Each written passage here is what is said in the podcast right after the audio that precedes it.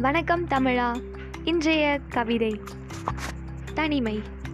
ஒரு பெருங்கடலில் ஒரு மீன் சற்று நீந்துவதை நிறுத்தி சற்றே தனிமையில் சிந்தித்தது. தன்னை சுற்றியுள்ள அனைத்து மீன்களும் ஏதோ ஒன்றை நோக்கி செல்ல செல்ல இந்த ஒரு மீனோ இனம் புரியாத ஒரு யோசனையில் நின்றது. மரத்தின் மேல் கூட்டமாக நின்று கொண்டிருந்த பறவைகளில் கூட்டத்தை விட்டு தனியாக நின்ற குயிலுக்கு தெரியும் தனிமை ஒரு வழி என்று.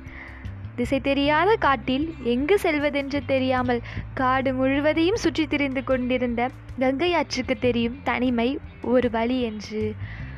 பறந்து விரிந்த பால்வெளி அண்டத்தில் யாருக்கென்று தினம் உதிக்கின்றோம்? யாருக்காக விலகாக மின்னுகிறோம்? என்றது சூரியன். அதுக்கு தெரியும் தனிமை ஒரு வழி என்று. இப்படி தனிமை ஒரு வழியாக இருந்தாலும் தனித்து நின்றதால்தான் குயில் அதன் இசையை உணர் உலகிற்கு உணர்த்தியது. தனியாக உதித்ததால் தான் எல்லா இடத்திலும் உயரத்தில் உள்ளது சூரியன். தனியாக திசை தெரியாத காட்டில் சுற்றி திரிந்ததால் தான் கங்கை ஆறு சிவபெருமானின் தலையில் இருக்கையை பெற்றது. ஆகவே அந்த மீனுக்கு தெரிந்தது தனிமை ஒரு வழி அல்ல. தன்னை நிரூபிக்கும் ஒரு வழி என்று. இப்படிக்கு உங்களில் ஒருவர்.